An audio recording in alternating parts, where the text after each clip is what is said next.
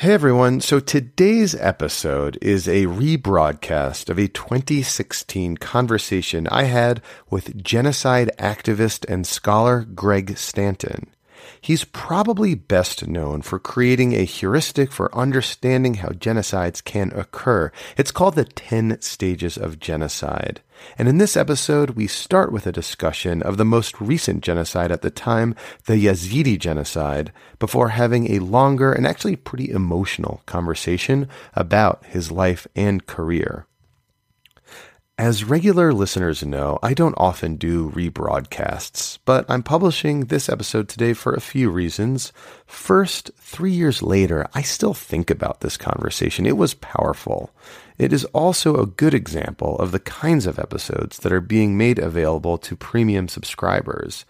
So, if after listening you appreciated this and want to hear more of these kinds of episodes in which interesting people talk about their life and career in foreign policy and world affairs, I would strongly encourage you to get a premium subscription. You can do so by going to patreon.com slash global dispatches or following the links on globaldispatchespodcast.com. Along with these bonus episodes, you can also get access to my news clips service I run called Dawn's Digest. This is a service that some major global humanitarian organizations subscribe to on behalf of their staff, and I would be glad to give you, premium subscribers, access to this service. It's a daily email that arrives in your inbox early in the morning, and browsing through these hand-picked news clips from parts of the world that don't often get much attention is a great way to start your day well informed. Another reason for doing a rebroadcast today is that it's a holiday here in the US, and I am gearing up for the most intense and interesting week of the year, which is the United Nations General Assembly. September is always a busy month for me with UN Week, and I have lots and lots of great content planned for you. So please do stay tuned for that later in the month of September, and do drop me a line if you're going to be around the UN and related events in New York. I would love to say hi. And now here is my conversation with Greg Stanton, published first in August of 2016. I have a powerful episode today. My guest, Greg Stanton, has spent a career researching and fighting genocide. He speaks candidly about the psychological toll of this line of work and managing the PTSD which he confronts to this day. Stanton is a descendant of Elizabeth Cady Stanton, the famous suffragette, and as you'll learn from this conversation, the human rights gene runs strong in his family. His father was a liberal preacher and civil rights activist, and Greg tells me the most dangerous place he's ever worked to this day was registering black voters in Mississippi in the 1960s. Even though there were machine gun battles down below our hotel in Cambodia, they weren't as much of a threat. Uh, we weren't being followed around by people who wanted to shoot at us.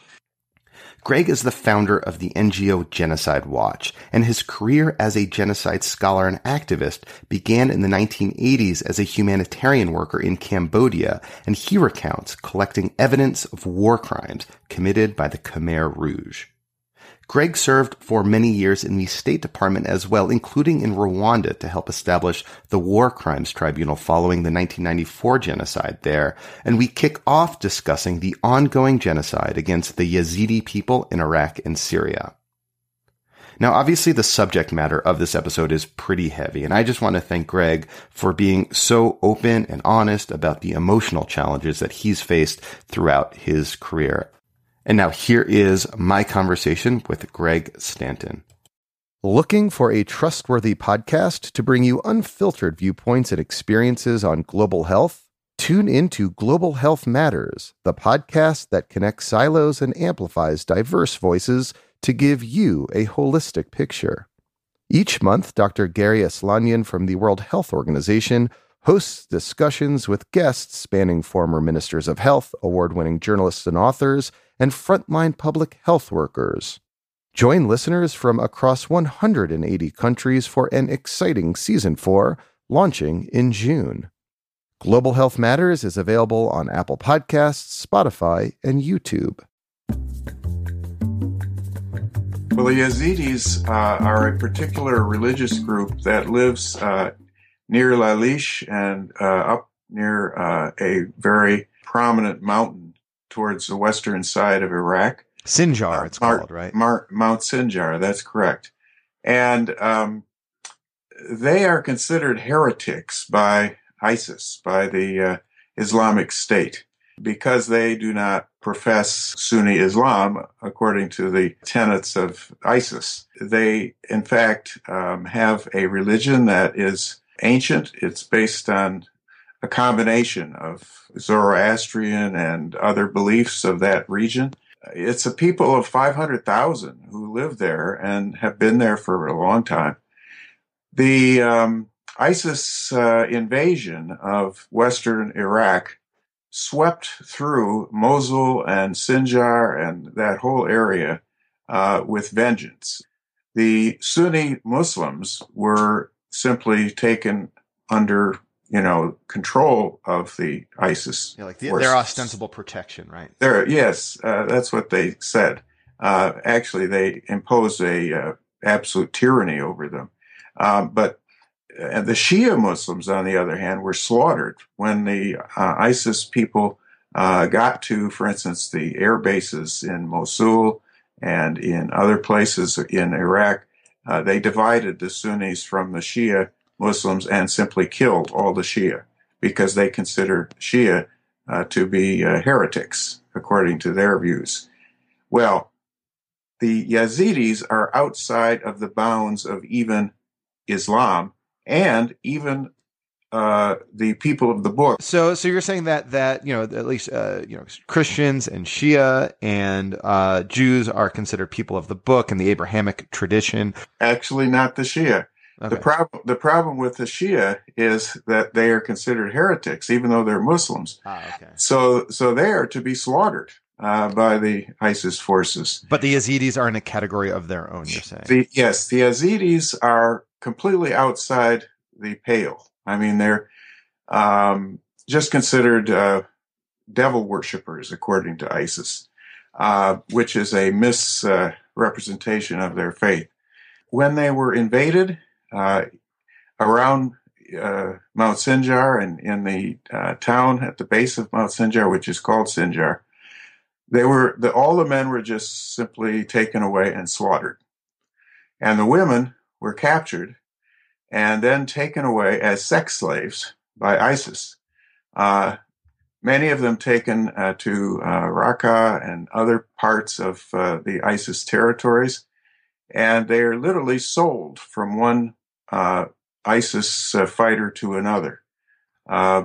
many places they're put into rape camps and simply raped night after night.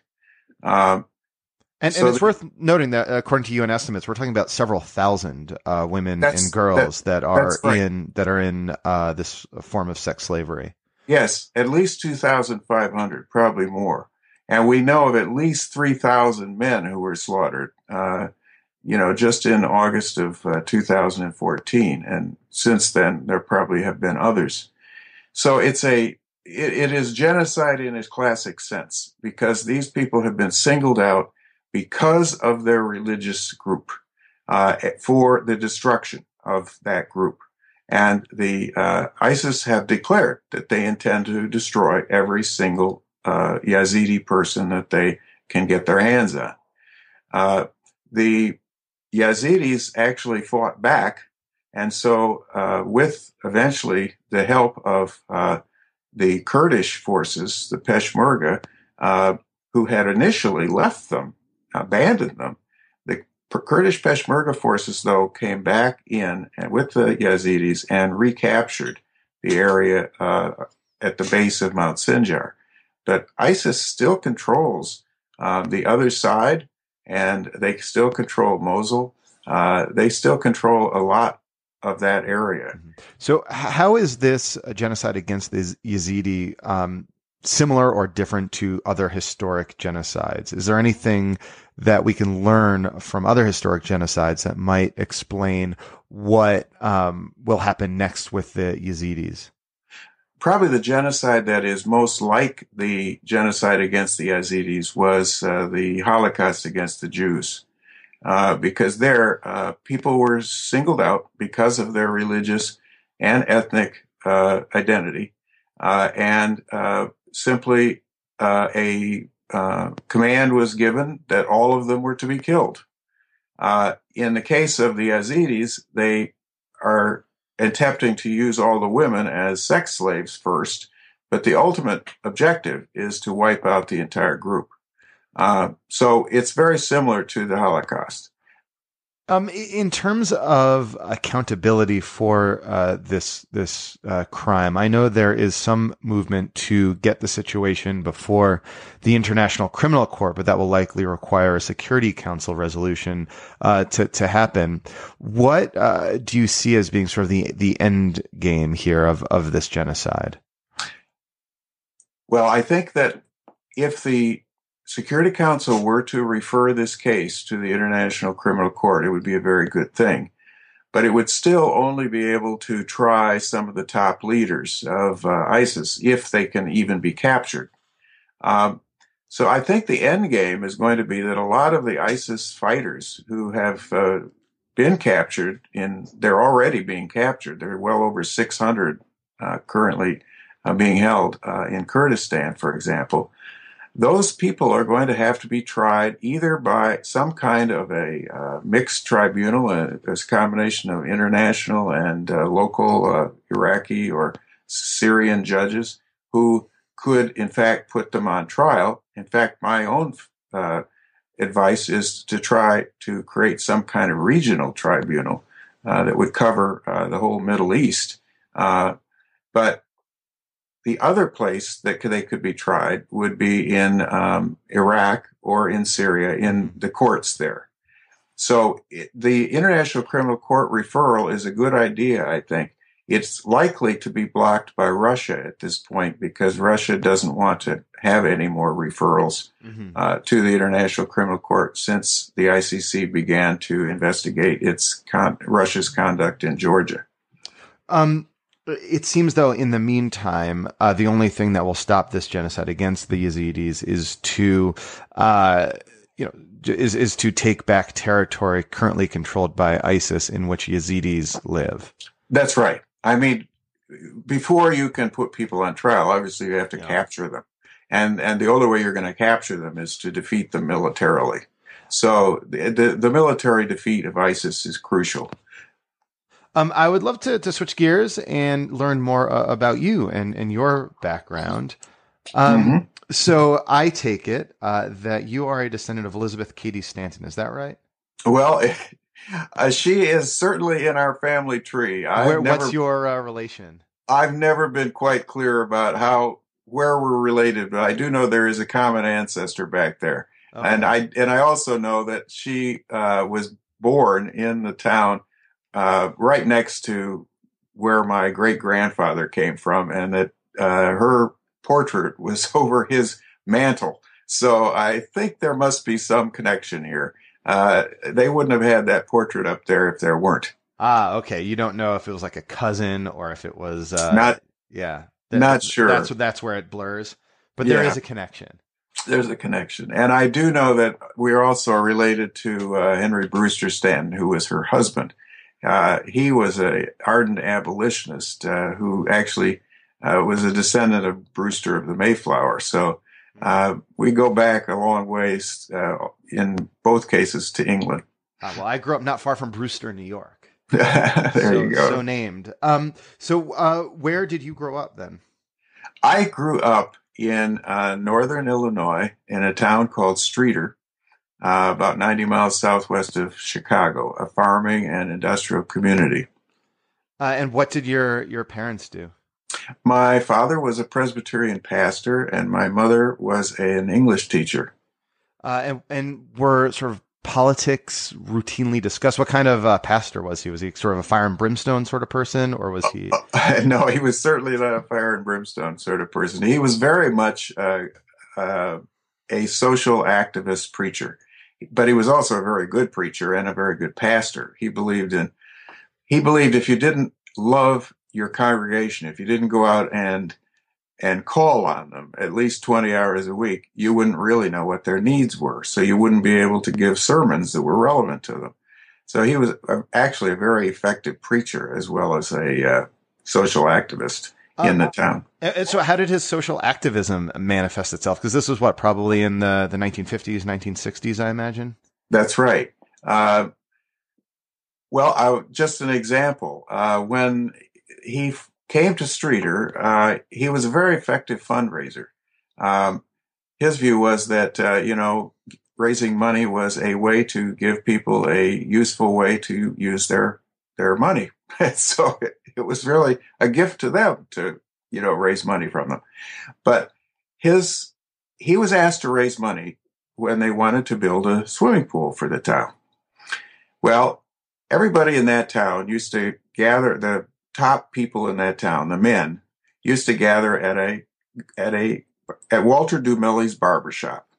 Walter Dumeli was a uh, Italian uh, barber who uh, was a closet liberal, and uh, he listened to the conversation and learned that they were intending to have a segregated swimming pool. In other words, not allow any so-called Negroes to go into the swimming pool. Uh, and Walter uh, told my father this, because my father went to that barbershop. And so my father uh, happened to have the main contractor in town in the church, uh, a man named Cephas Williams, and he went out and had a talk with Cephas. And he said, you know, if they're going to have a segregated swimming pool, I'm not only not going to raise the money for it, but I'm going to denounce the pool from the pulpit. Well, that was all it really took. Um, he uh, got an integrated swimming pool, and it was all very quiet, and no demonstrations were needed. But as he used to say, uh, if you could connect somebody's conscience with their pocketbook, you really had a grip on them. and how old were you when, when this was going down? This was uh, when I was about seven or eight years old. So were you, he, were you, were you pretty aware of, of what was oh, going on and like the controversy surrounding it? Well, you know, we used to talk at the dinner table. Uh, he let us know what he was doing. He he believed strongly in having dinner with us every night, and uh, we talked about things uh, at our dinner table. Issues were discussed all the way through my youth, uh, all kinds of the current issues of the day. Did, was there any like blowback in, in this? I have to imagine it's like a, a majority white town in, in the ni- early 1960s. Was there any sort of blowback from you and, and your family for this this kind of outspoken, you know, you know, liberalism? Well, um, there was some, a little bit. Um, we got a uh, brick through our window uh, one one day when, after he'd given a sermon uh, denouncing Joseph McCarthy's uh, you know, politics of character assassination. Um, I will remember that was also when I was quite young, but and I, I'll tell you the time when I most felt it was when I was in high school. I had a uh, a combo. I played the bass, and we used to play for all kinds of you know events. And we were playing for an ice cream social at the church, uh, and I uh, had asked a girl in our class who was the secretary of our class, a really outstanding girl, uh, to whether she might want to go to a movie with me. Well, she happened to be, uh, you know, a black girl. Uh, I'd known her since third grade. I didn't think a thing of it. Uh, she thought about it and she decided it really wasn't such a good idea. I hadn't told anybody about this. As far as I knew, she hadn't either, but during that ice cream social, when I was playing the bass that summer, a lady in our church came up to me and she said, I heard that you had invited Glenda Powell out for a date. And I said, Well, maybe, but we didn't actually go out for the date. And she said to me, Greg, I'm ashamed of you. And I, for once, had the right answer. I said, well, Mrs. Lipke, I'm ashamed of you. Um, so, so these experiences really seem to, to be formative in, in your own sort of development of, of your worldview. Um, how did you, um, sort of take these with you in, in university? And how did you get involved in, in international issues? I mean, at, at the time, you know, I, you know, can tell from your family lineage, from, from your father that you obviously must have been pretty deeply involved in the social causes of the day in the, the 1960s and, and 70s.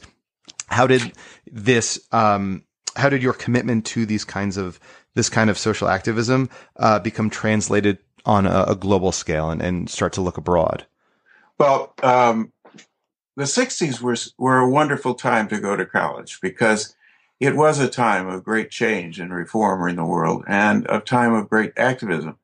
So I was very involved in the civil rights movement. Uh, I went down to Mississippi as a voting rights worker in 1966 after the 65 Voting Rights Act had been passed to uh, help uh, people register to vote. We got followed around by Ku Klux Klan. In fact, one night uh, they shot into a house where uh, some of my friends were staying and wounded them.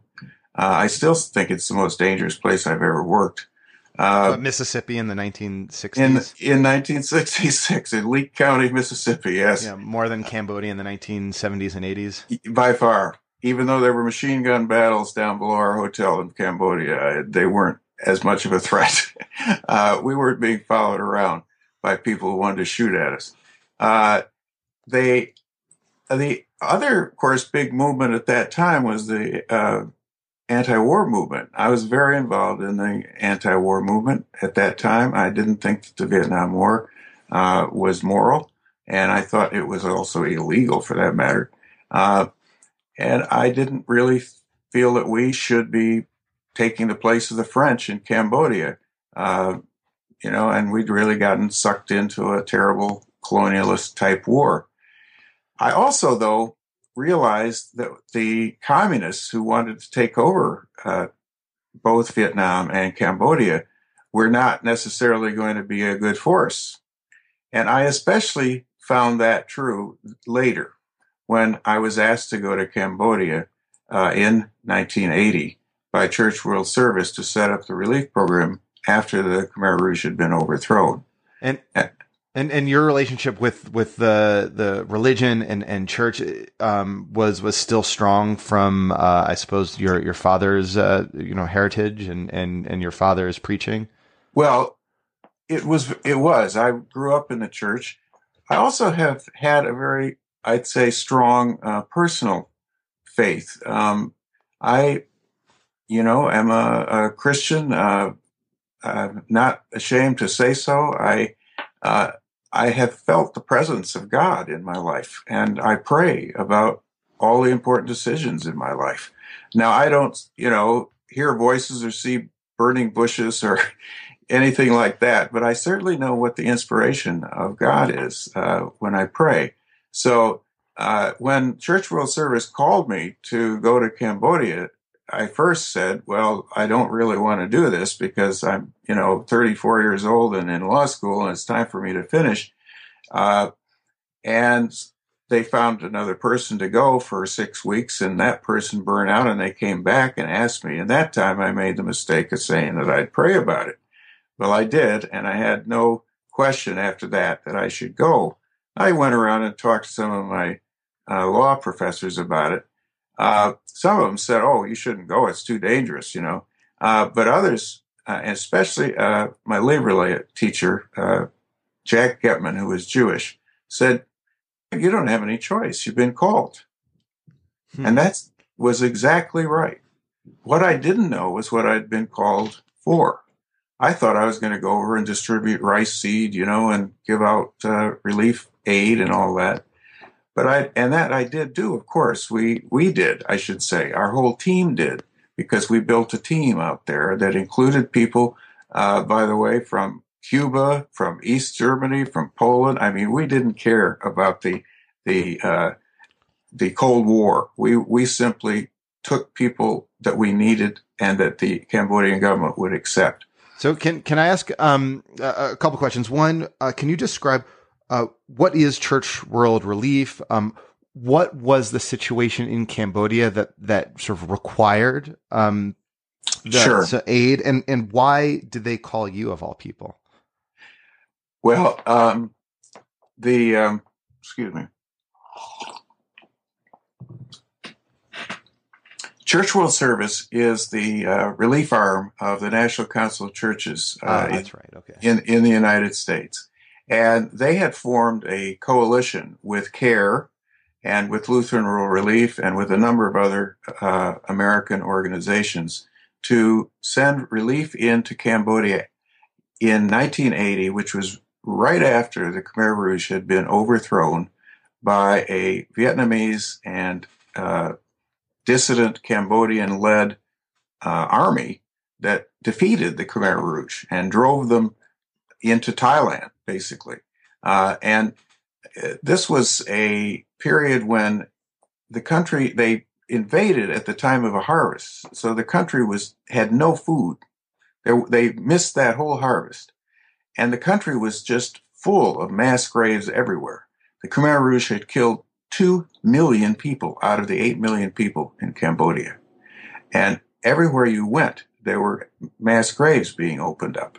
Uh, you know, my wife and I were among the first to see some of these mass graves. It was a country that was on its back. It was completely destroyed. And it was a country that needed every bit of relief that we could bring. But what I also saw as a lawyer was this was a country that was a victim of genocide. And they not only had committed genocide, they committed every other uh, crime against humanity. So, seeing it that way, I said, we need to put these people on trial for what they've done. Can Can you um, describe some of the, the, the crimes that you saw? So you said earlier that you and your wife were probably the first people to see some of these mass graves. What was that first mass grave that you saw? How did you come to it? Well, I remember vividly uh, when Choeung Ek, which is a huge mass grave outside of Phnom Penh, uh, was first opened. Um, that was the grave in which uh, many of the victims from the Tuol Sleng extermination prison in Phnom Penh were buried. Over 7,000 were there. They had hundred, uh, over 100 pits of you know, bodies with bones and skulls and so forth. And uh, mass graves are uh, terrible places because they, uh, where you have that many bodies, not all of the um, uh, of the uh, process of disintegration is complete, and you know there's still flesh on bones and things like that. We saw skeletons of little children with you know, Mickey Mouse T-shirts on them, and I and I saw. I said, "How could anybody be so monstrous as to murder this little child?"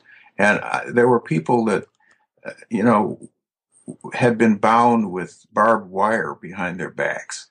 Uh, the bones were still uh, bound together. So what we saw all over Cambodia was the evidence of genocide. And um, we also heard the, the stories of survivors.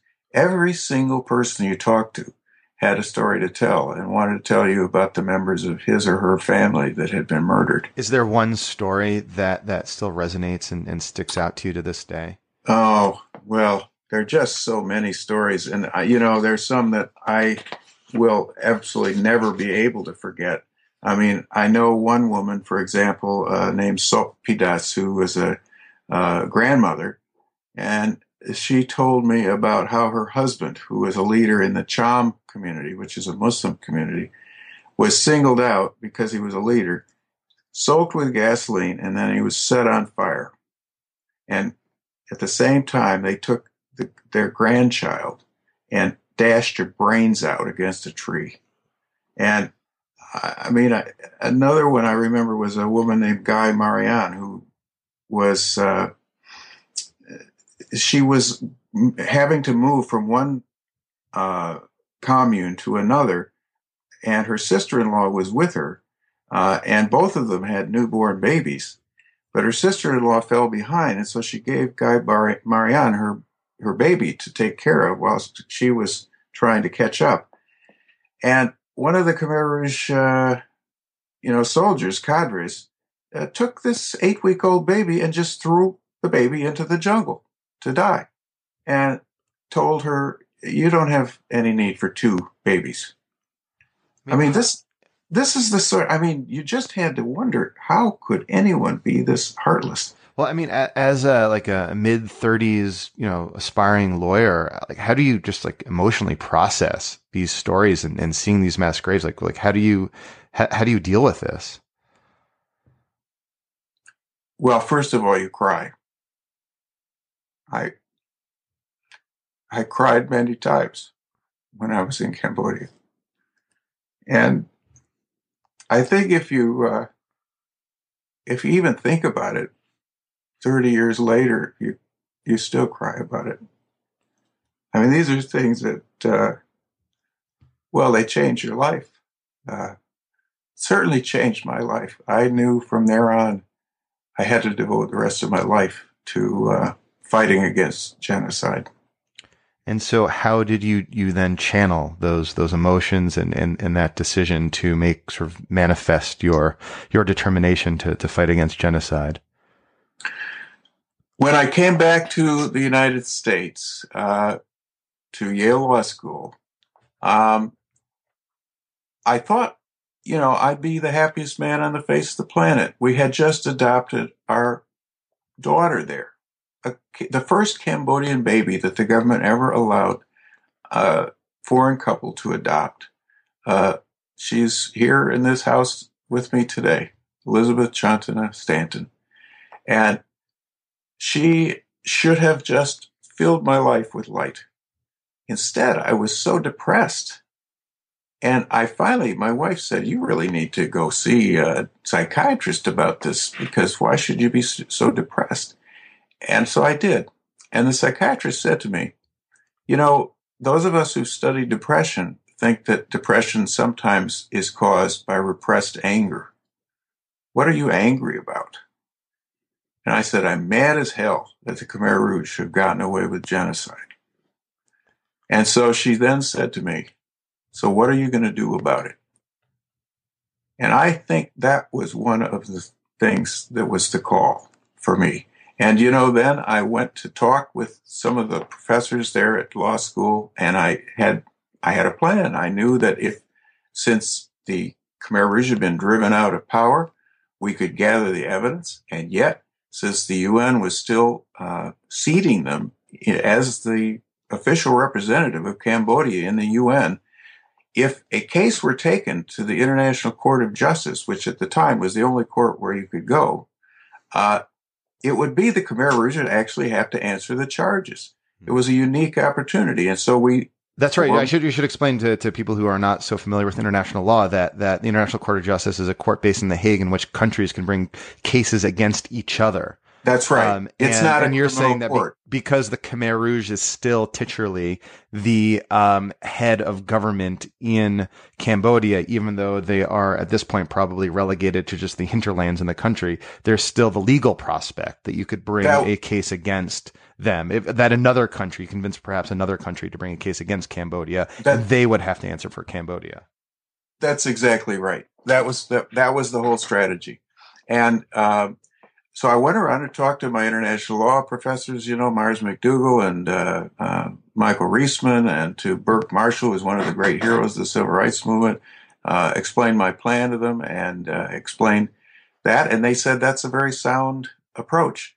Uh, and so uh, we formed the Cambodian Genocide Project to carry it out. I got David Hawk, who had been the former executive director of Amnesty International USA, to help me organized that. Uh, we went into Cambodia to uh, get permission from the government to carry it out. And over the next several years, we gathered a mountain of evidence that could be taken to the International Court of Justice. What what sort of evidence but, are we talking about? If if if oh, like, like what is like evidence to be used in a genocide trial?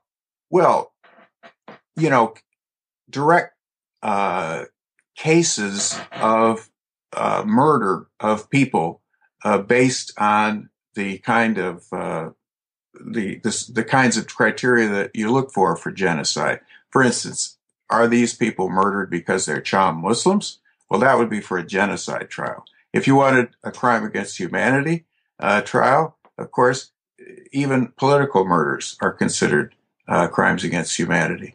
But for a genocide trial, uh, you would essentially charged that the Khmer Rouge had violated the Genocide Convention. And that means that they would have had to kill people on the basis of their nationality, their race, their uh, religion, or their ethnicity. And the Khmer Rouge did all of those things, but they also, of course, had mostly killed people for political reasons and economic reasons. Anyway, the point was to get a country to take a case against Cambodia, represented by the Khmer Rouge, to the International Court of Justice proved to be impossible. We couldn't get a single country to do it. We were close with Australia and with Sweden, but they both got calls from our State Department in the U.S. saying not to do it. Why? What, what's the like the the political reasoning behind that? It was the time of the Cold War, and the uh, Soviet Union and Vietnam were backing the government that was in Phnom Penh. Uh, we were, on the other hand, backing a coalition that included the Khmer Rouge. We were actually voting to seat the Khmer Rouge in the Cambodian seat in the United Nations. And we did not want our foreign policy to be undermined by a trial of the Khmer Rouge leaders. I think it was a bankrupt foreign policy, but it was nevertheless our foreign policy at the time. And so the State Department was literally opposing a trial. So any U.S. ally, the State Department would call and advise them against doing it. That's right. Hmm. And so what we realized was the only way to do this was to change U.S. foreign policy. And so we formed a uh, coalition called the Campaign to Oppose the Return of the Khmer Rouge.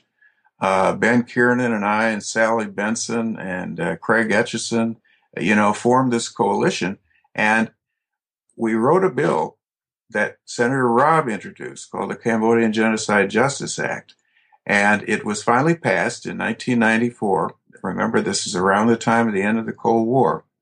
Uh, President Clinton signed it into law, and it required the State Department to set up an Office of Cambodian Genocide Investigations, and it directly ordered the State Department to pursue trial of the Khmer Rouge leaders. In other words, it reversed American foreign policy and it was overwhelmingly passed by both the House and the Senate and signed by the president. So, you know, that made it possible finally for us to create an, an international criminal tribunal to put the Khmer Rouge on trial. And so that then became our objective. Mm-hmm. And, and, and is that the sort of genesis of what's now called, what is it, the E Triple C? Yes, right. Okay. It is, it is the, uh, extraordinary chambers in the courts of Cambodia, the ECCC or the Khmer Rouge Tribunal. Um, and I was the person who wrote the um, internal rules for that tribunal. Uh, that became my lifelong project, if you will. Um, I had also worked on other tribunals. You probably realize uh, from uh, my life history uh, that the main one was the Rwandan Tribunal, where I had also um, written the UN resolutions that created that uh, tribunal uh, in 1994. And this is the uh, International Criminal Tribunal for Rwanda, which is housed in, in Arusha, Tanzania, right? That's correct. Yes. And yep. and, and and so you uh, so so um did you sort of base uh, like the rules of procedure on it, that that you wrote uh, that you helped to write for the ECCC on the uh, ICTR? Yes, and also on the uh, by that time uh, the rules of the International um, Criminal Court, which mm-hmm. had been written uh, over the nine over during the 1990s, had been agreed to um, near the end of the 1990s, and when the International Criminal Court uh, went into effect in 2002, they were there for us to use as a as a base for the rules for the Cambodian tribunal.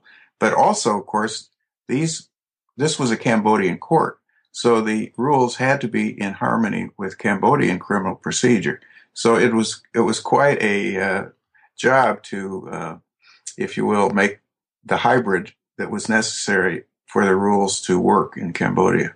Um, and, and, so what is that, um, the, the ECCC, uh, up to these days? I mean, I have to imagine that a lot of the perpetrators of this genocide are well into their eighties by now.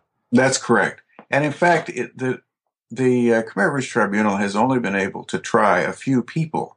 Uh, it was never intended to try, uh, you know, very many people. Um, it takes literally hundreds of thousands of people to carry out a genocide. And if you're going to try all those people, you're going to just create havoc that lasts for, for generations in the society. So you can only really try the top people. And so we were able to try uh, the uh, main ideologue in the uh, Khmer Rouge, Khieu Samphan, and we were able to try one of the people who was most responsible for the mass murders, Nuon Chea, and uh, we were able to put on trial uh, a couple of other people, but uh, one of them died during the time that the tribunal was in session. Uh, his wife was declared to not be uh, fit for trial.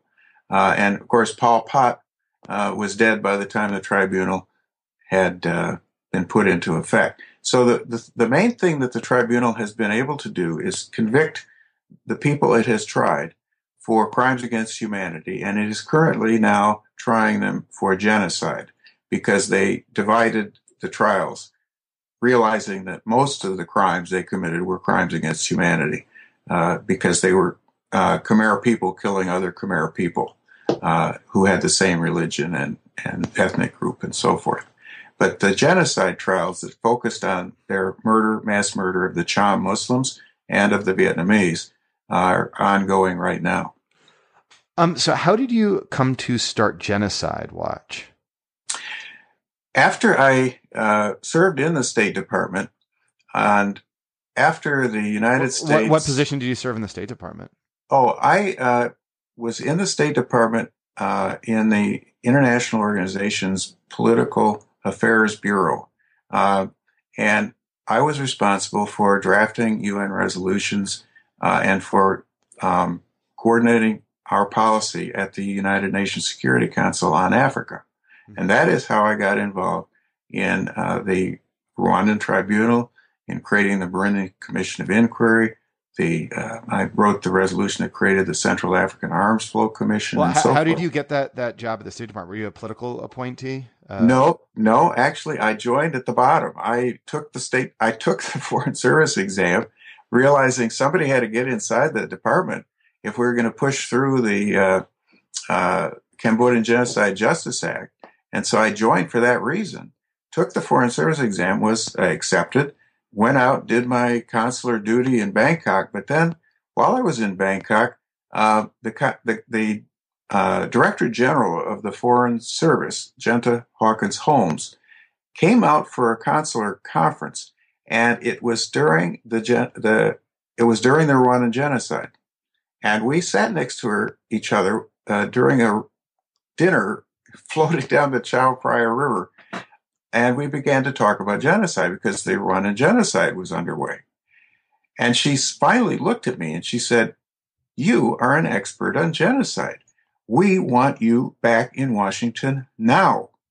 And she had the power to do that. And so she ordered me back to Washington and she jumped me over, oh, three or four grades in the Foreign Service and put me, you know, from a position as a junior officer out in Bangkok stamping visas into a policymaking position uh, in the International Organizations Bureau in the State Department.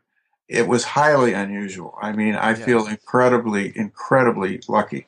Well, it was all because of that conference, right? You're you're sitting next to each other, and and that's that's sort of very serendipitous. It was, and who knows? Maybe it was more than serendipity. Oh. Maybe. and, and so you know, uh, there we were, and I was prepared for that job. I mean, I had the right training for it. Well, you also must have been a lot older uh, than your other uh, foreign service entry level officers, and you already have like a law degree from Yale. That's right, and I had been a law professor at Washington and Lee Law School also, and uh, had a PhD in anthropology from the uh, University of Chicago, and also had a Harvard Divinity School degree. I mean, I had gone to school a heck of a long time. I'm sure longer than my wife was uh, really uh, wanting me to go. In fact, she told me at our law school graduation that I had to go to that graduation because I wasn't going to go to medical school next. Uh-huh. but anyway, So, so you're was- in the State Department in 1994 in Yes. the wake of the Rwanda genocide. right. Um, and what I, I guess then, so what were you tasked uh, to do?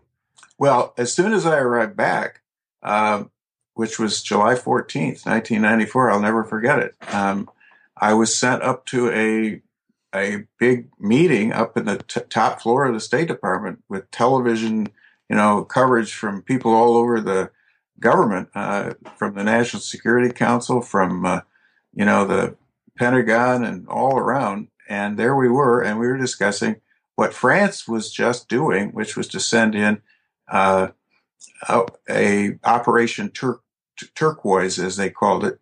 Uh, it was a effort by France to essentially seal off the western part of Rwanda.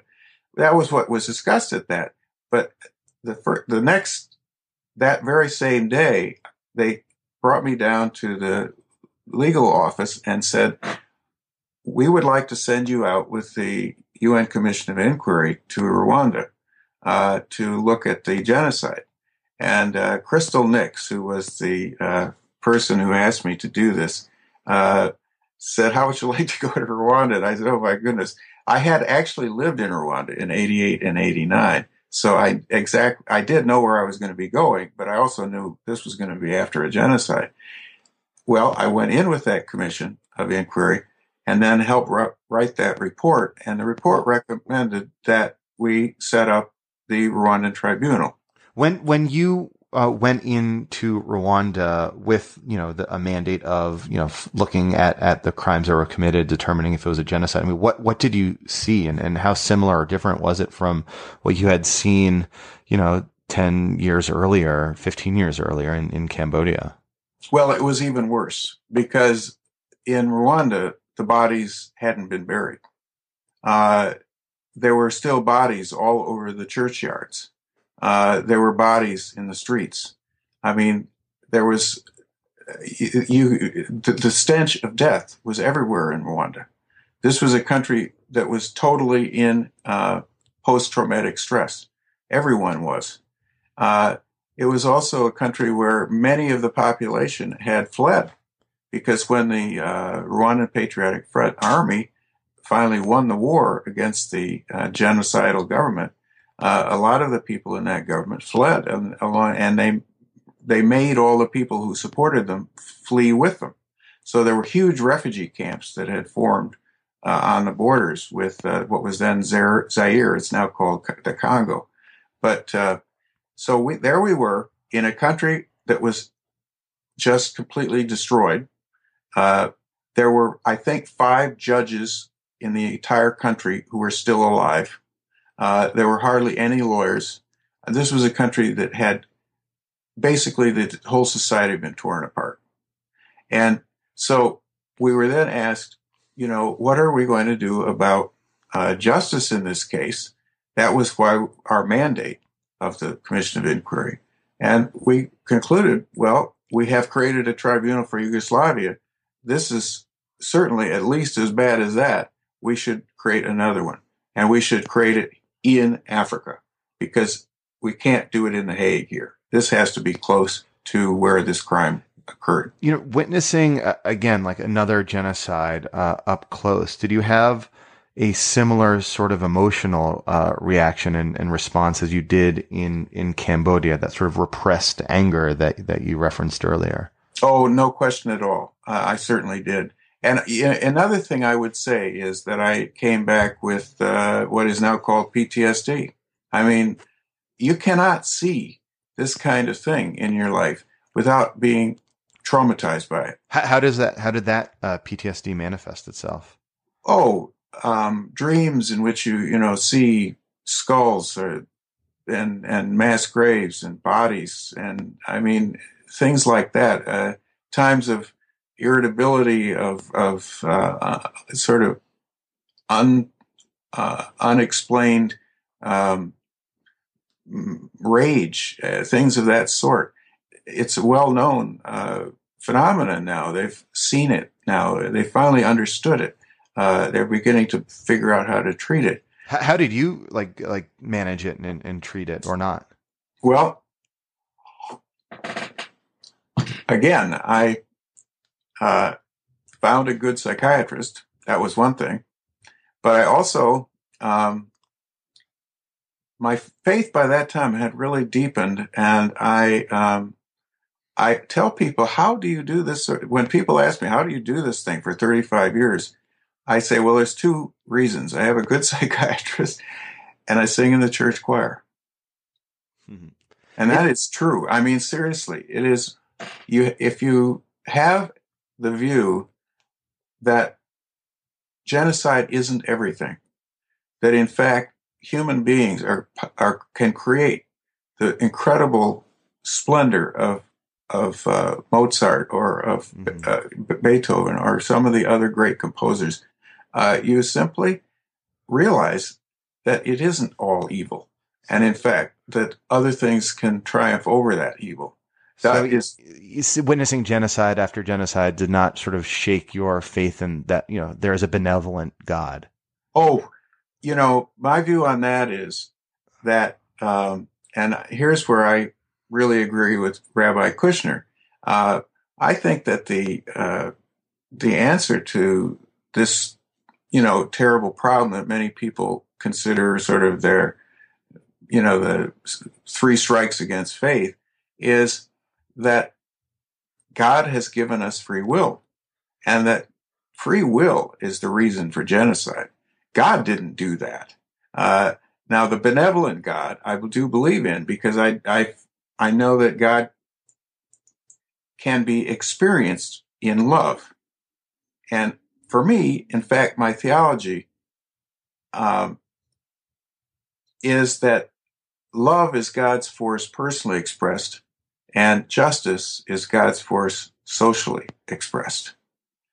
And if you really believe those two things, I think it will guide you through so much. And, you know, it doesn't answer all of the problems because you're still going to always have hard times. And we have in our lives. You know, not everything has been perfect at all for me. Uh, and I've had to face, uh, you know, the PTSD again and again, actually, going back into these settings.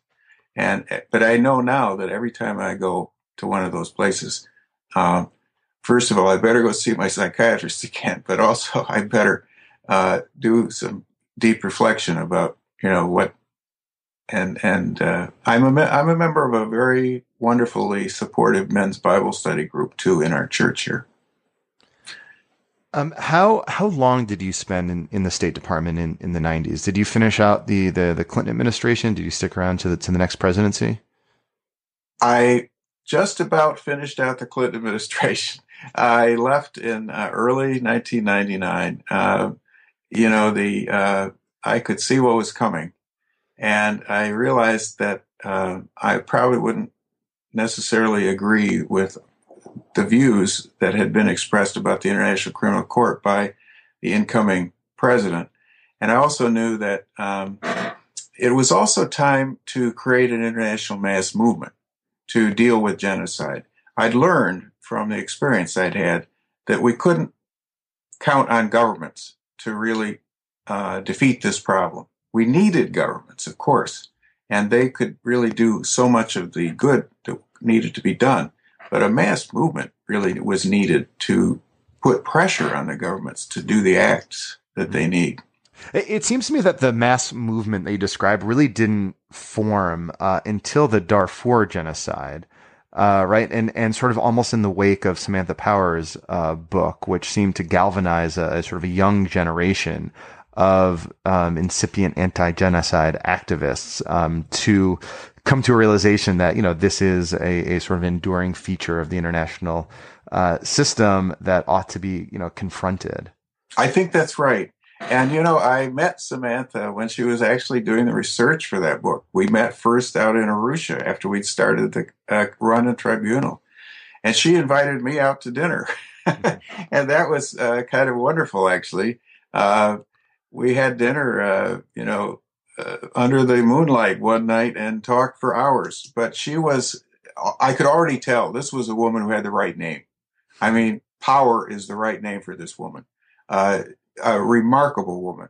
And uh, she did, through that electrifying book of hers, uh, make it clear that this was a human problem that had been around forever and we still hadn't solved it. And I think that it was that. And I think it was also Darfur and the Save Darfur movement. And we were part of that. And many other, uh, now, uh, many other genocides that have occurred since, uh, even since then, as you know, they're still going on. Mm-hmm.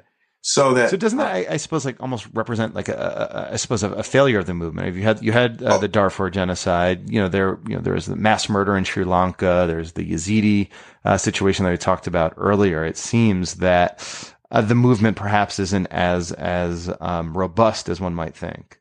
I think it is. Uh, you're right. I, it's it's a failure of the movement to to win yet. I mean, I don't think we should give up by any means. You know, we, I think there are a lot of reasons why um, we still haven't won.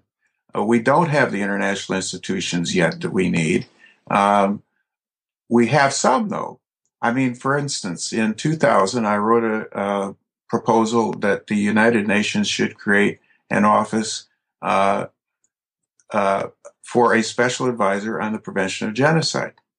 And we lobbied at the top levels of the United Nations to get that office created, and Kofi Annan created it. And so now that office is, you know, really um, a force in the United Nations. Mm-hmm. So that's progress. And you make these you make these steps one by one, you know, until you eventually can say that you've actually uh, achieved the prevention of a genocide. And I, I would say that we have actually had some cases in which uh, genocide has been stopped. Kosovo is perhaps the best example. Uh, that was a case in which when David Scheffer called it genocide, even though he was criticized for calling it genocide when, as they said, quote, only 10,000 people had been mm-hmm. killed, uh, we began the bombing of Belgrade and uh, the Serbs uh, the Serbs surrendered, and uh, the the Kosovar Albanians were rescued, and so Kosovo is now a country that still has tensions, but it is a country uh, that has just won its first Olympic gold medal, and it is a country in which my own son is a Peace Corps volunteer right now. Um, well, Greg, we are, just about out of time. Uh, anything else you want to you want to plug? What are you working on these days? What to look out for in the future?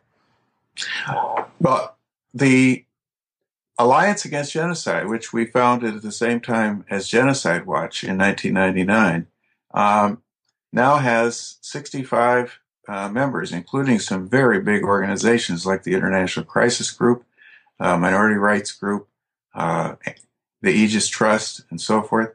And many other organizations, of course, are far more aware of this problem of genocide and are working on it. The press also is. So I think we actually have made a lot of progress uh, in the movement, in the anti-genocide movement. It's just that um, we must not give up. It's in many ways, I think, for this century, the equivalent of the anti-slavery movement. And I do believe we will win. Uh, well, Greg, thank you so much uh, for your time, and, and from from your mouth to God's ears, right?